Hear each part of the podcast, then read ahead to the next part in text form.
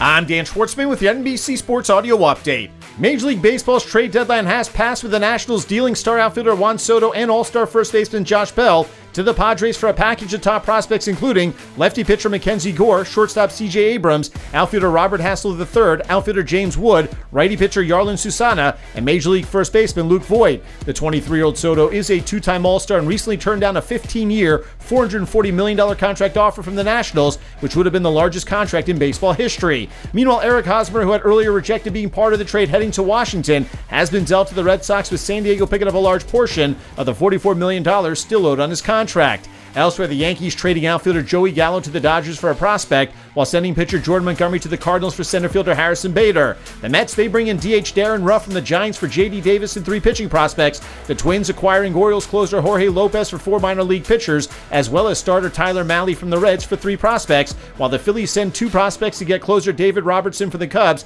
and outfielder Brandon Marsh from the Angels, as well as Noah Syndergaard also from the Angels. Finally, the Astros dealing starter Jake Odorizzi to the Braves for reliever Will Smith, while the Brewers have gotten reliever Matt Bush from the Rangers for infielder Mark Mathias and a pitching prospect. Full slate of games on the Major League Baseball schedule with four matchups featuring both teams with 500 better records as the New York Yankees lose to the Seattle Mariners 8 to 6, the Toronto Blue Jays get past the Tampa Bay Rays 3 to 1, the Philadelphia Phillies get blown out at the Atlanta Braves 13 to 1, while the Houston Astros are home for the Boston Red Sox. The Miami Dolphins will lose their 2023 first round draft pick as well as a 2024 third round pick, as the NFL found that the team tampered with both Tom Brady and Sean Payton while they were both employees of different organizations. In addition to the lost draft picks, team owner Stephen Ross is suspended through October 17th and fined $1.5 million, while Dolphins vice chairman and limited partner Bruce Beal was fined $500,000. The NFL found the tampering while investigating allegations brought forth by former head coach Brian Flores. The Arizona Cardinals and left tackle DJ